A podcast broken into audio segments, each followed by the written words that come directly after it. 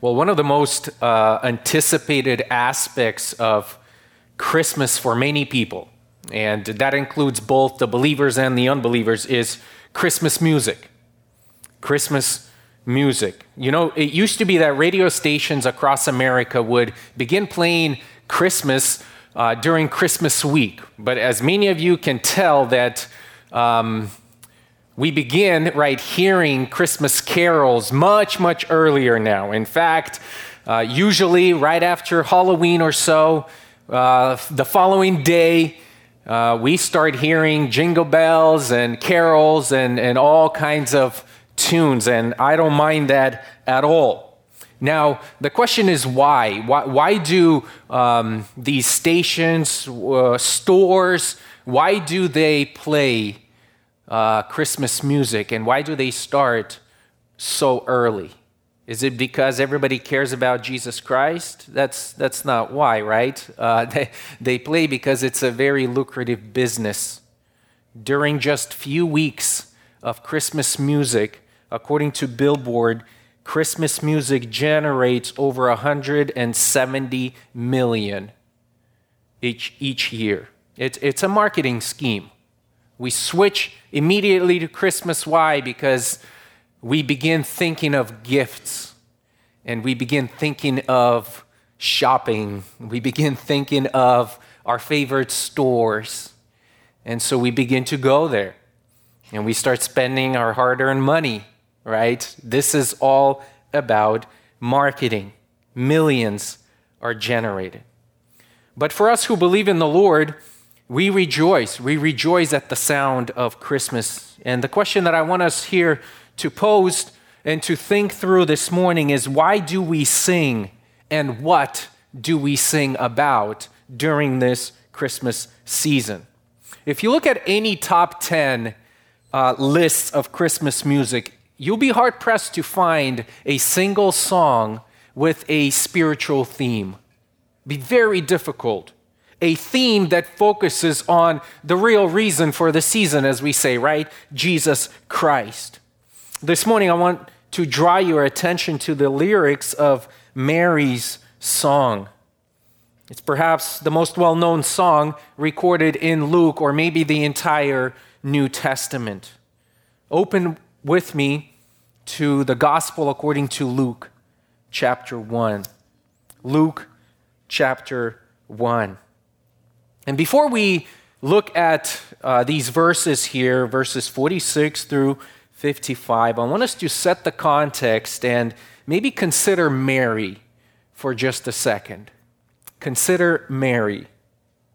You know, almost all commentators agree that when angel Gabriel came into Mary to announce this glorious truth about the fact that she will bear a son and she will give birth to Jesus Christ, Many say that Mary, at that point, is between 12 and 15 years of age.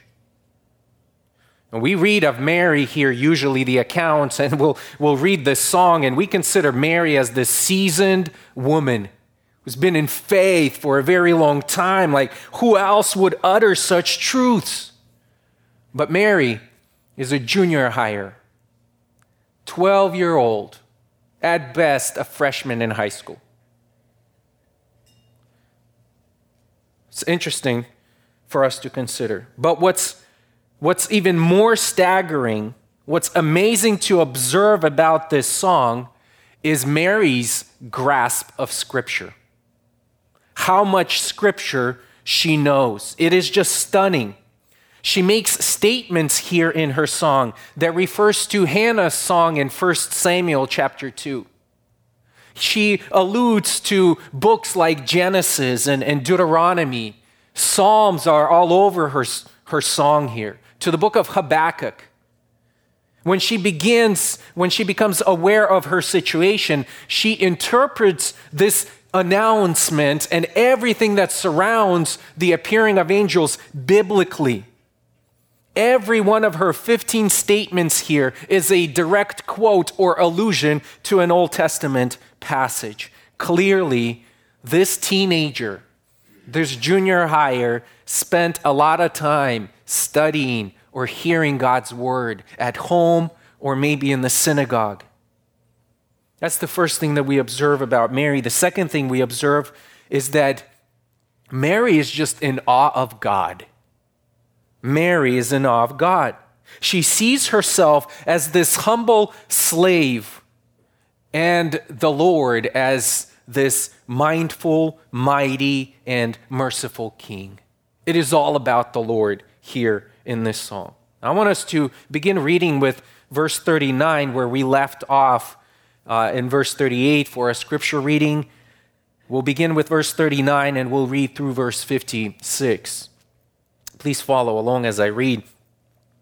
Luke writes, Now at this time Mary arose and went into went in a hurry to the hill country to a city of Judah and entered the house of Zacharias and greeted Elizabeth. When Elizabeth heard Mary's greeting, the baby leaped in her womb, and Elizabeth was filled with the Holy Spirit. And she cried out with a loud voice and said, Blessed are you among women, and blessed is the fruit of your womb. And how has it happened to me that the mother of my Lord would come to me?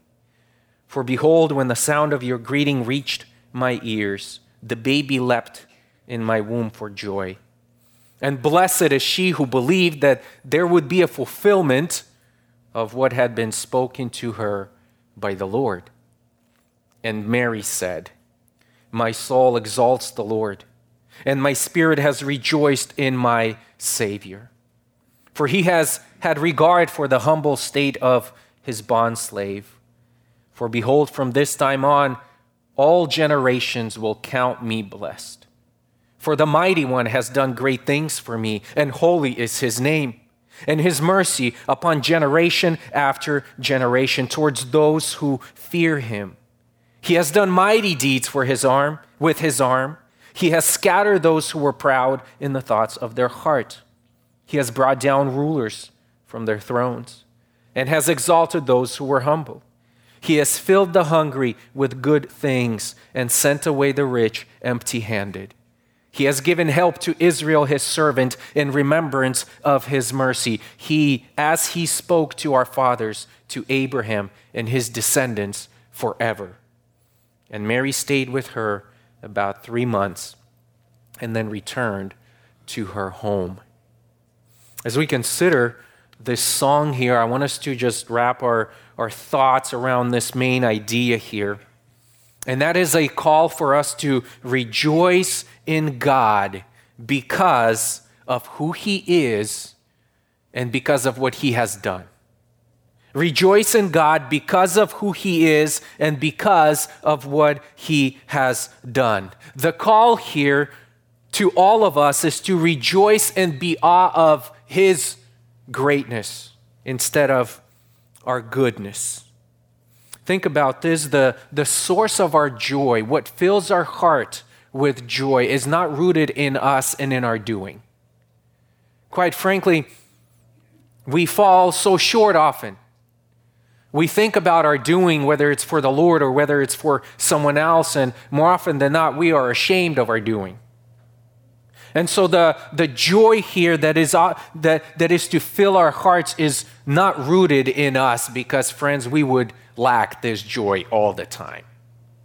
But when we behold God, when, be, when we behold our mighty, merciful, and mindful God, that's a cause to rejoice for us. I want us to consider these three movements in, in this song. Number one, we're going to see what God did for Mary. What God did for Mary. And then beginning with verse 50, we're going to consider what God did for us.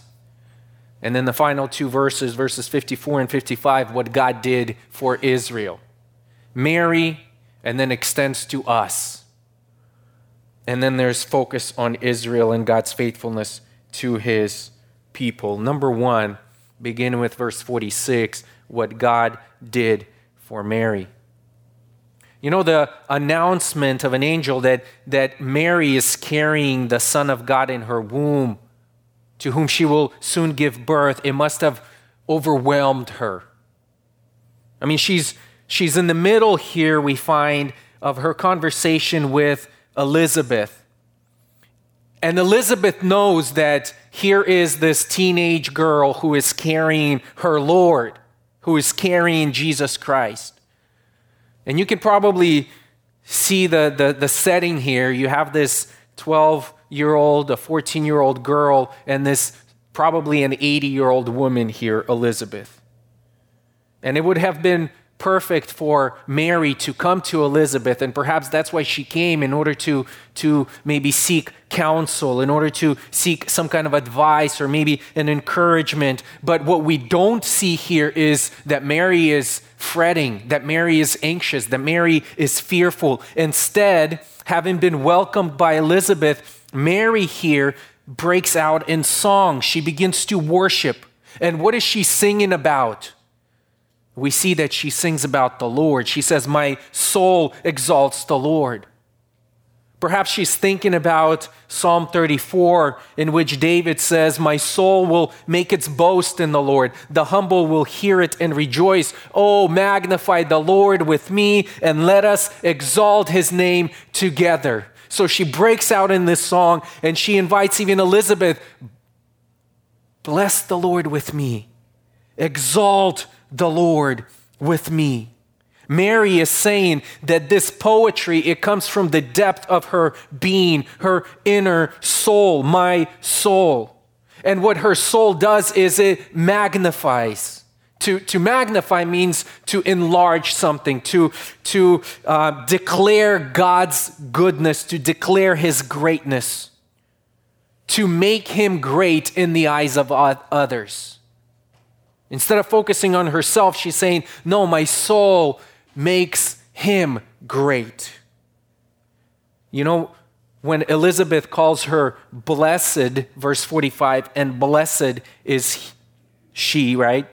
And in verse 32, blessed are you among women. Mary's desire was to magnify, glorify, and make much of her Lord rather than herself. Yes, she is blessed as we will see here in the next couple of verses.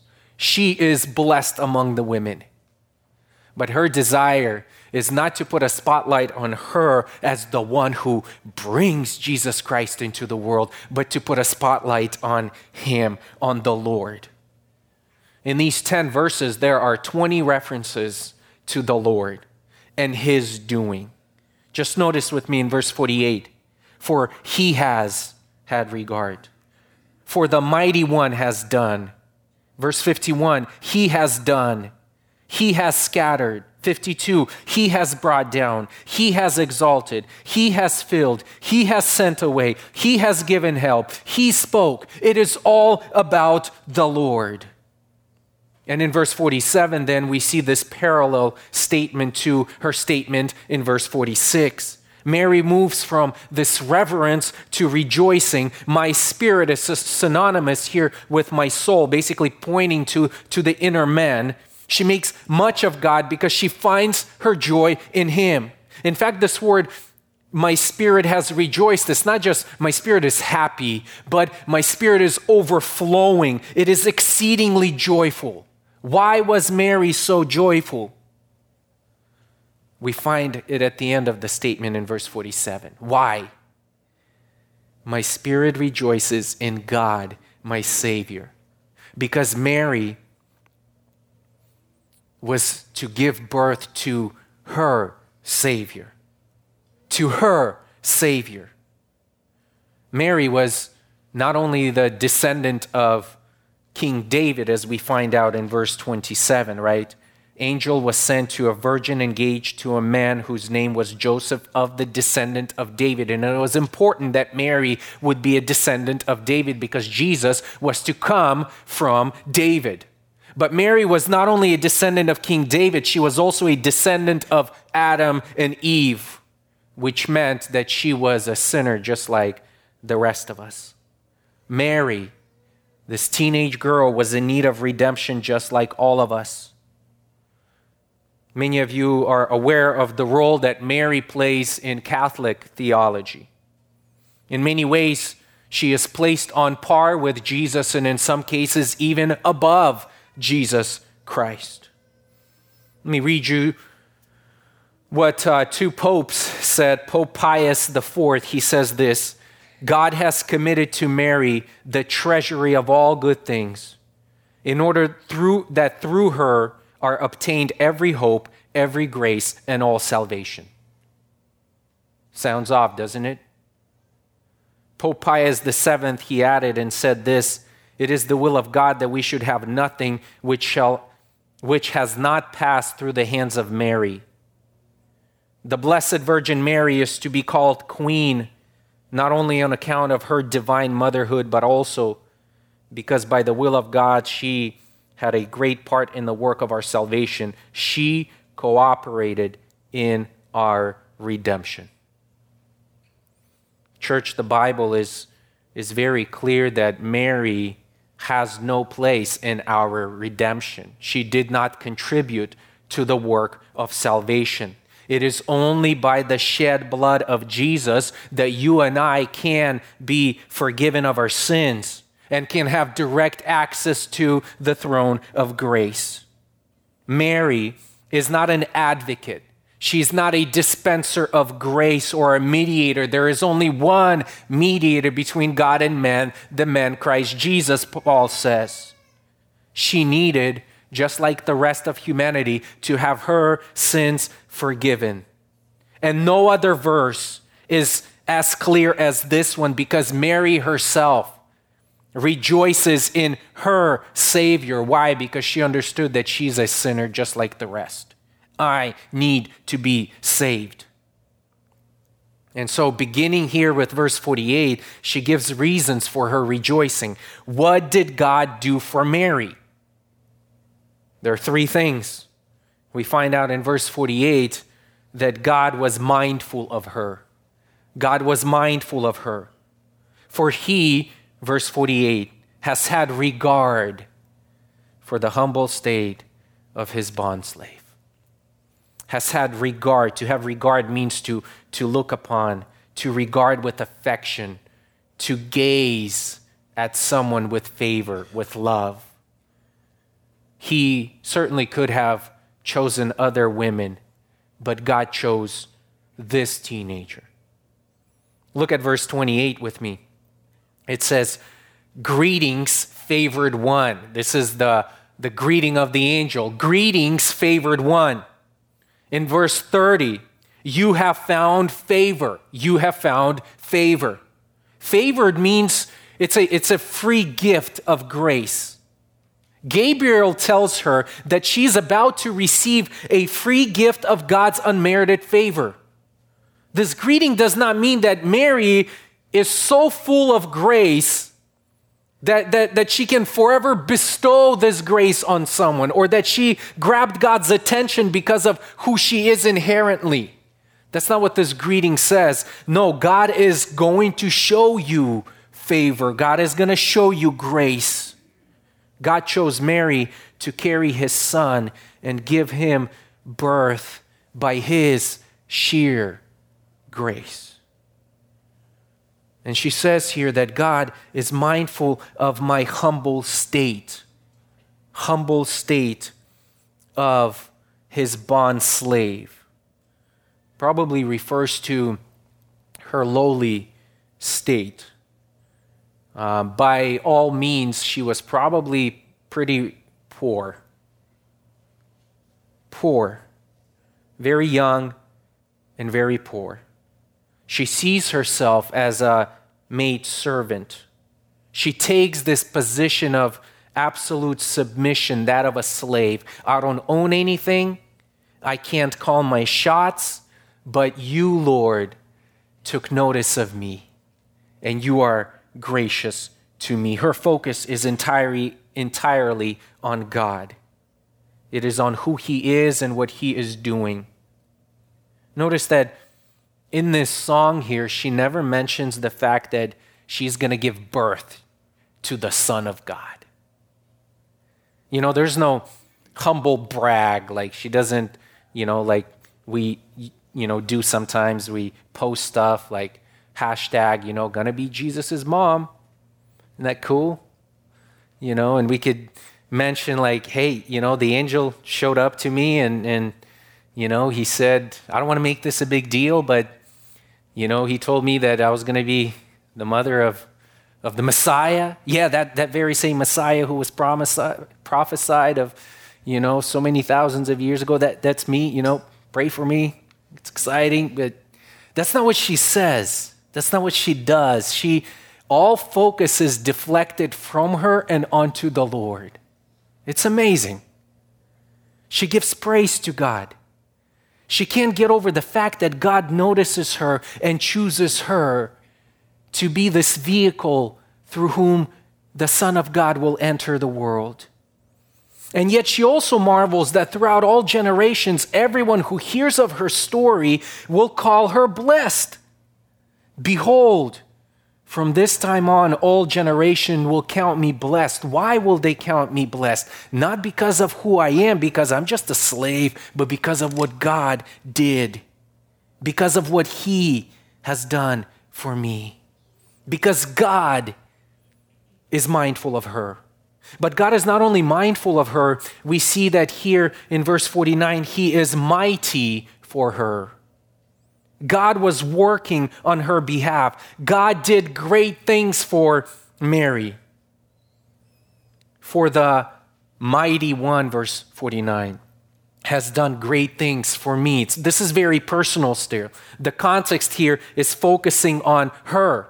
God is doing something great for Mary. Why? Because God is the mighty one. God, the mighty one, who alone is able to do anything he wants with whomever he wants, because as we read earlier, for nothing, verse 37, is impossible with God.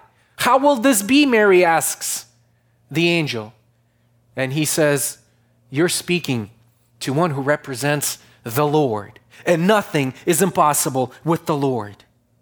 And so Mary says he has done great things with his arm. From Genesis 1, the Bible speaks of the great and marvelous acts that God performs all over the Bible. No nation can resist God. In Deuteronomy 10, verse 29, Moses, he speaks to the sons of Israel and he says this Deuteronomy 10, verse 21 He, God, is your praise and he is your God who has done these great and awesome things for which your eyes have seen. This God is your God who has done great and awesome things. What's he referring to? Well, in that context, in Deuteronomy 10, he is referring to this great work of leading the nation of Israel out of Egypt. And it was a marvelous display of power.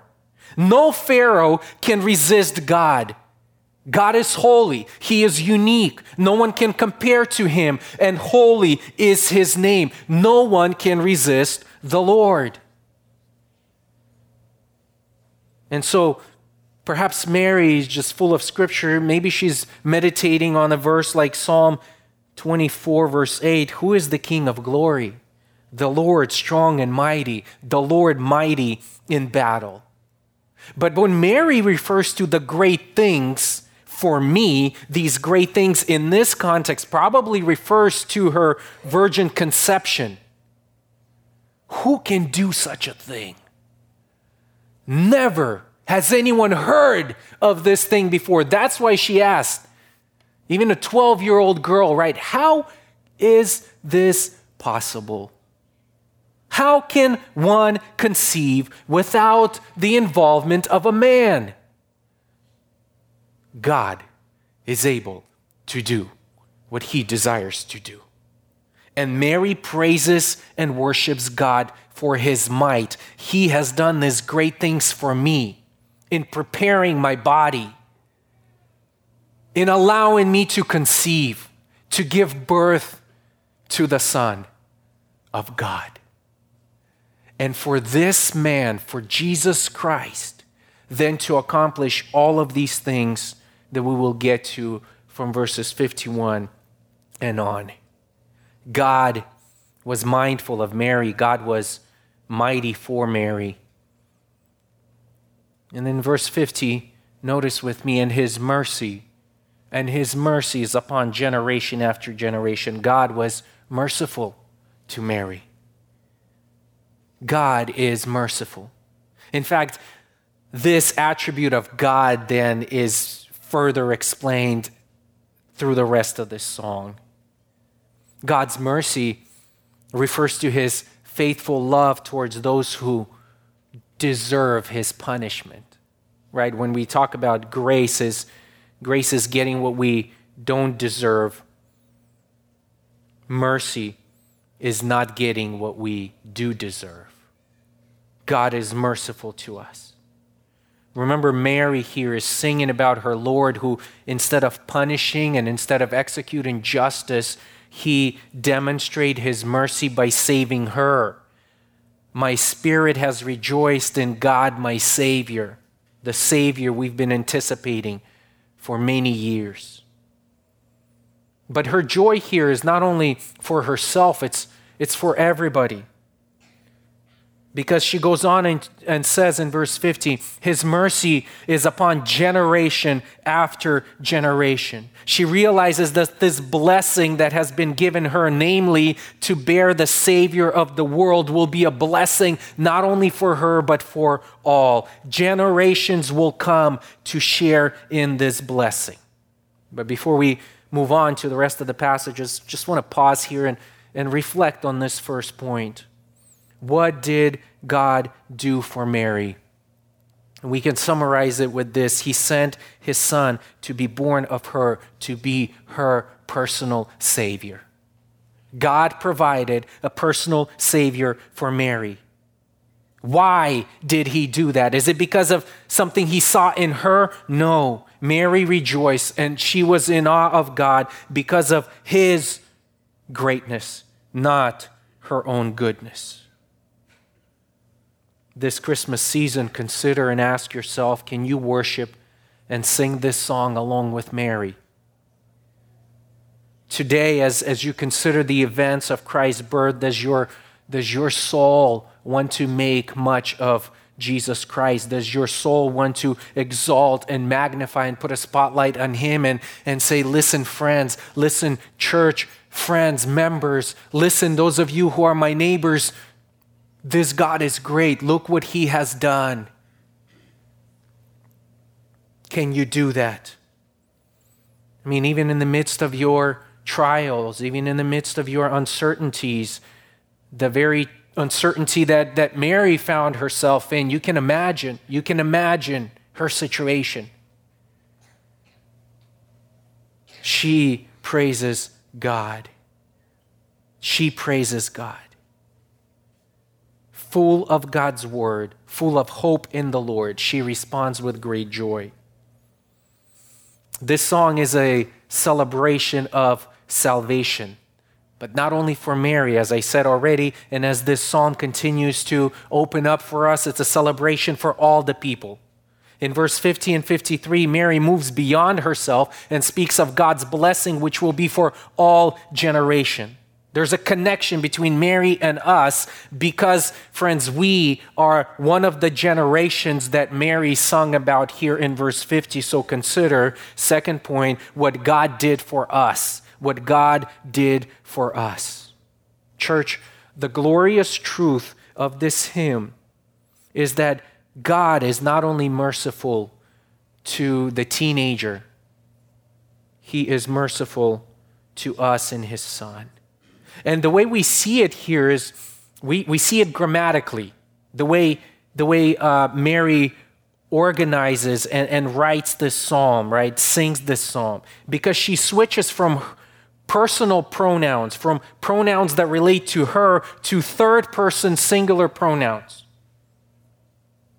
The, the, the second and third part of this song, beginning with verse 50 all the way to 55, it sings and it looks forward prophetically to what Christ's ministry is going to look like when he enters the world, when he serves for 33 and a half years, and when he goes to be with his Father. The blessing that will come not only upon Israel, but upon all the Gentiles. And friends, we are here because we are blessed. We know this merciful God. If you think about Christmas, think about Christmas as a great reversal. And in fact, this, this reversal of fortunes is, is one of the themes in the entire book of Luke. And he begins it right here through this song of Mary. And here's the reversal sinners who deserve eternal punishment, they receive eternal blessing. Sinners who deserve eternal punishment, they receive eternal blessing. Jesus, the righteous, is punished for the sins of the guilty. And the guilty are brought into the kingdom in order to have eternal fellowship with God. This great reversal. Jesus came in power to redeem man from sin, whoever and wherever they may be. He did not come, as this song tells us, merely to save the rich and the famous. He did not come to bless those who are prominent and those who are elite. No, he came to save even the lowest of the lowliest. Notice this great reversal here that is described in verses 50 through 53. In 51, we read, He has done mighty deeds with his arm. He has scattered the proud. He has scattered the proud. In verse 52, we read that He brings down rulers or mighty ones, those who are powerful, from their thrones, takes them down, one after the next.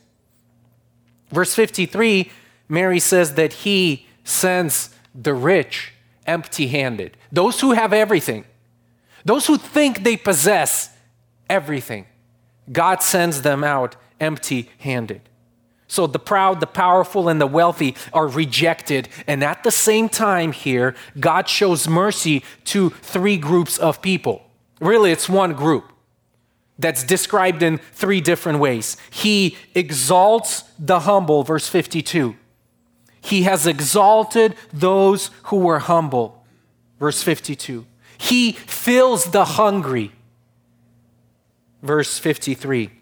And he gives help to the helpless. The humble, the hungry, and the helpless. They benefit from a merciful God. Not the rich and the powerful, not those who think they have everything, not those who think they can qualify for God's blessing, to welcome this king into their own kingdom. No, it's the humble, it's the hungry, and it's the helpless. And I want us to consider these three the, hung, the humble. You know, God lifts the humble and he humbles the proud. That's been true forever. It's the way that God always operates. Isaiah 66, verse 2 But to this one I will look, to him who is humble and contrite of spirit. And perhaps this is what Mary is thinking when she says, He has had regard for the humble state of his bondservant. God regards, God looks to the humble and contrite in spirit. God hates the proud, friends. And on the other hand, He's gracious to the humble. Philip Ryken, he says, This is the way that God operates. The humble are shown mercy while the proud receive justice. The lowly are lifted and the lofty are brought low. The lowly are lifted, but the lofty are brought low. The hungry, he has filled, verse 53, the hungry with good things. The idea of being filled is to be fully satisfied. You know, it's when you're, when you're, when you have the stomach pains, when your stomach growls and you want something to eat, and then you sit down and you have a meal, and you then kick back after a meal and you're like, I am fully satisfied. I feel good.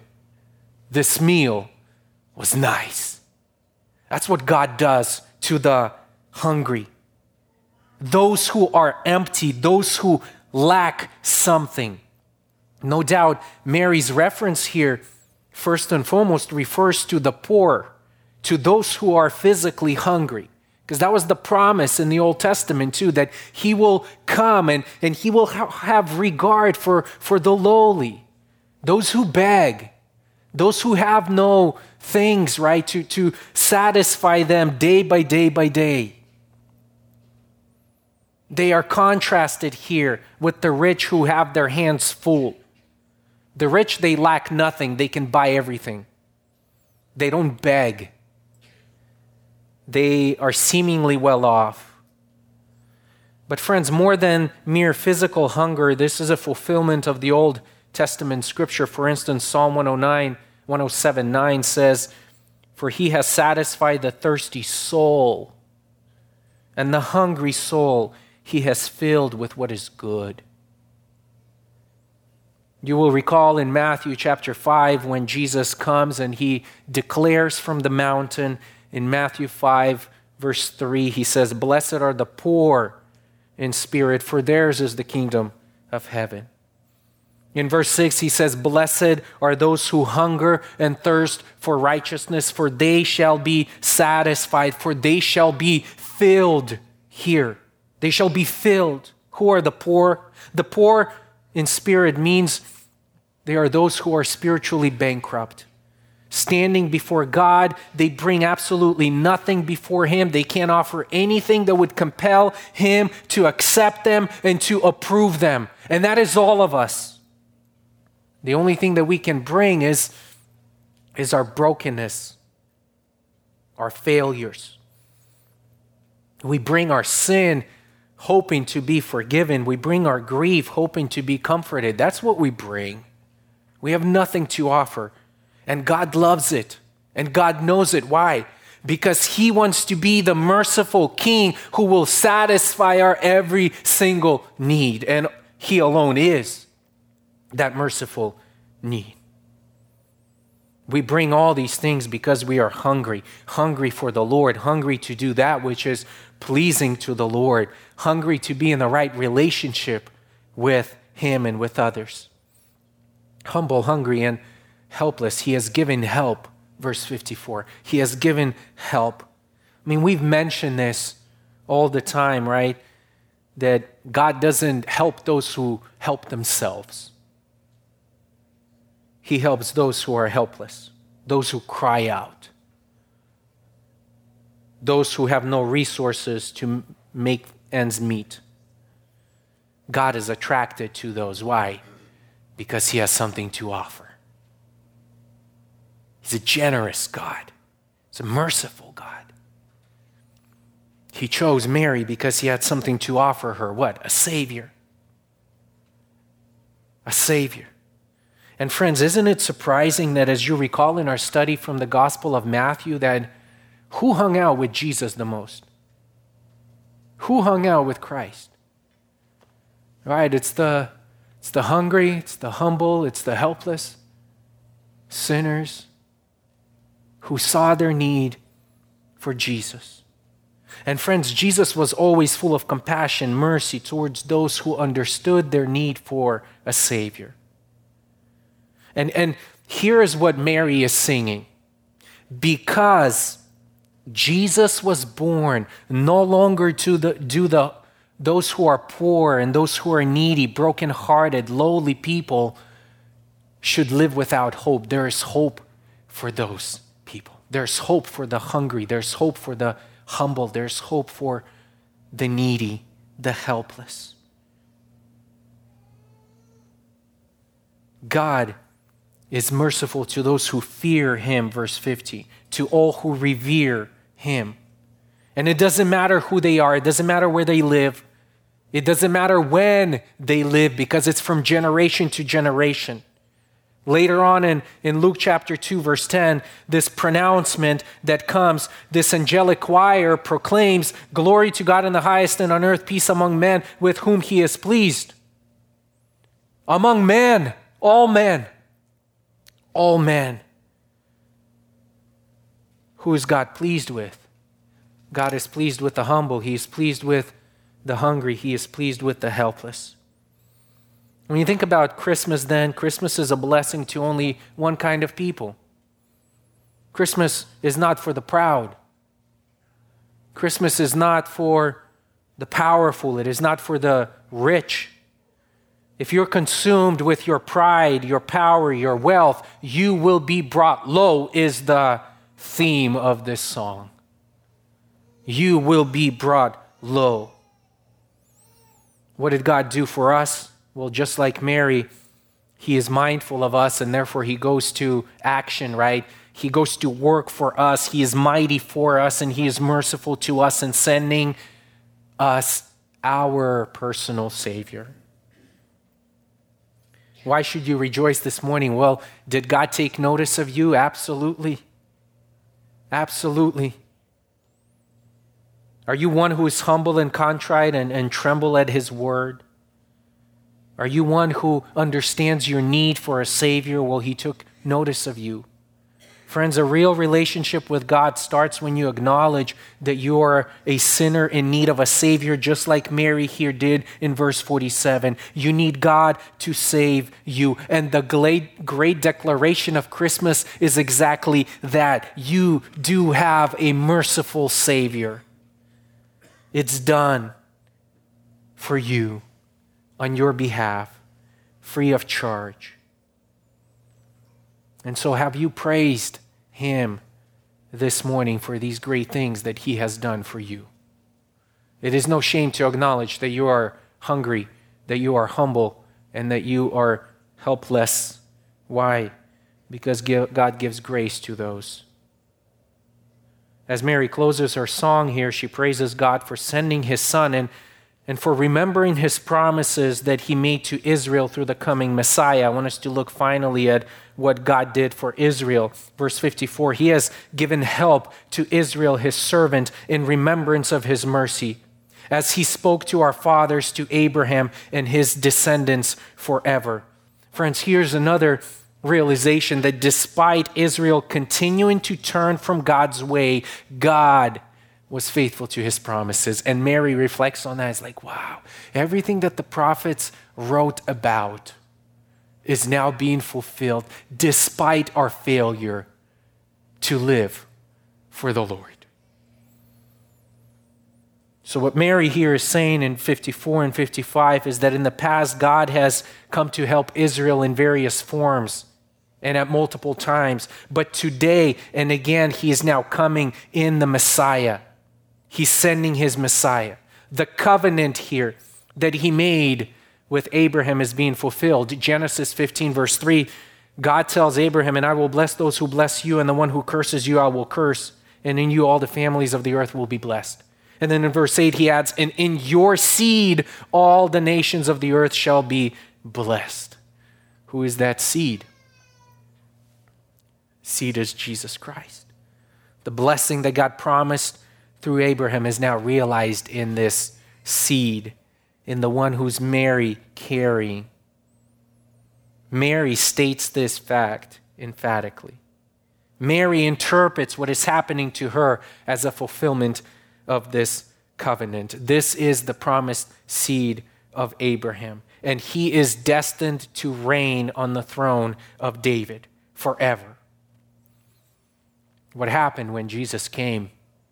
And when he pronounced and when he declared, Repent, for the kingdom of heaven is at hand. First chapter of John tells us that he came to his own, but his own what? Rejected him. And they handed him over to be crucified. But, friends, the scripture is clear that he will come again. At which point, they, Israel here, they will acknowledge him and they will receive him as their Lord. This is hope of Israel. Jesus is the hope of Israel. Jesus is the hope of the nations. Beloved, today this song of praise it remains the same. The only thing that changes are singers. Singers. That's us. Mary is gone. We remain to continue to sing this song of praise to the Lord. Why? Because we have a Savior. So let me ask you this again. Can you worship and sing this song with Mary? Are you fascinated with God's incredible gift of His Son, Jesus Christ? this morning, tomorrow, when you wake up on Monday, when you got to go about all your, you know, agenda, everything that's on your list, your to do. Tomorrow will mark the busiest, right, week of the year because of all the preparation, because of all the parties you need to attend, because of the old gifts you forgot to buy, and you only have a couple days to order, and if you don't have Prime, forget it. They're not coming on time, right? This is what we're going to worry about tomorrow and in two or three days.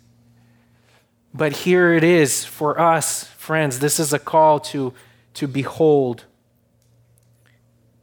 and to be reminded that we need a Savior to be reminded that we have a Savior.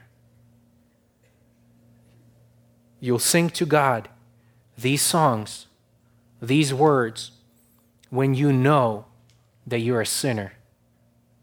And only then. So, is Jesus your Savior? Or maybe there is someone here, maybe a teenager. Maybe a teenager here, 12 to 15, or maybe a 10 year old or maybe a 50 year old, and are, you're still arrogant. Maybe you still think that you have something to offer. Maybe you have more knowledge. Like, this is archaic, you know? Maybe you know more, you have more evidence. Maybe you have certain status, or maybe you want certain respect even among your teenage peers. Or maybe you've accumulated a lot of wealth and you think you can wiggle your way around by just paying. And it's true, friends. Money can take you a lot of places, can get you out of trouble here on earth, can get you out of trouble with the Lord. Let me remind you of this truth that is recorded here in this song. God will bring down the rulers, He will scatter the proud, and He will send the rich empty handed. There's no sa- salvation, there's no Savior for those who don't see a need in the Savior. You're not filled with joy and full of glory at the news of the incarnation of Christ, it might be because you're coming to Him as one who is satisfied already, one who is full. He will never help anyone who comes to Him this way. God say, sent His Son in order to what? To seek and to save those who are lost, those who are needy, wretched sinners who are conscious of their sinfulness. And so, thankfully, we want to praise the Lord because many of us here this morning have acknowledged Him as our Savior, have acknowledged that we are hungry, that we are poor and we can rejoice. And I want to encourage us all, I want to encourage my heart first and foremost to rejoice this week, especially, that we have this great Savior. Rejoice because He is great, not because we are good and we can contribute something to the Lord. His greatness towards us in His Son. Friends, maybe you are fearful, maybe you are anxious about something, your situation, just like Mary, maybe. You've been told news and you don't know how to wrap your mind around it. Maybe you're fearful about the future. I think the solution is the same get into the Word of God and let your soul magnify the Lord. Let the Word of God minister to your soul and remind you that you have a great God who is mindful of you, who is mighty for you, and who is merciful to you. He has done great things. Let us rejoice this morning, friends. Sing praises as we get into our Christmas weekend. Our Father, we thank you. Thank you for the clarity of your word. You do things differently, Lord. Here on earth, we value one type of man, we value one type of pursuit, but you're different. Help us, Lord, I pray, not to try to fit into this world, but, but appreciate what you appreciate. And help us to rejoice because we have a Savior or to our soul to magnify you, magnify you at home, to magnify you at work, to magnify you here, Lord, to magnify you on the streets, wherever we are, to make much of Jesus Christ because we have been given much. We have been given a Savior.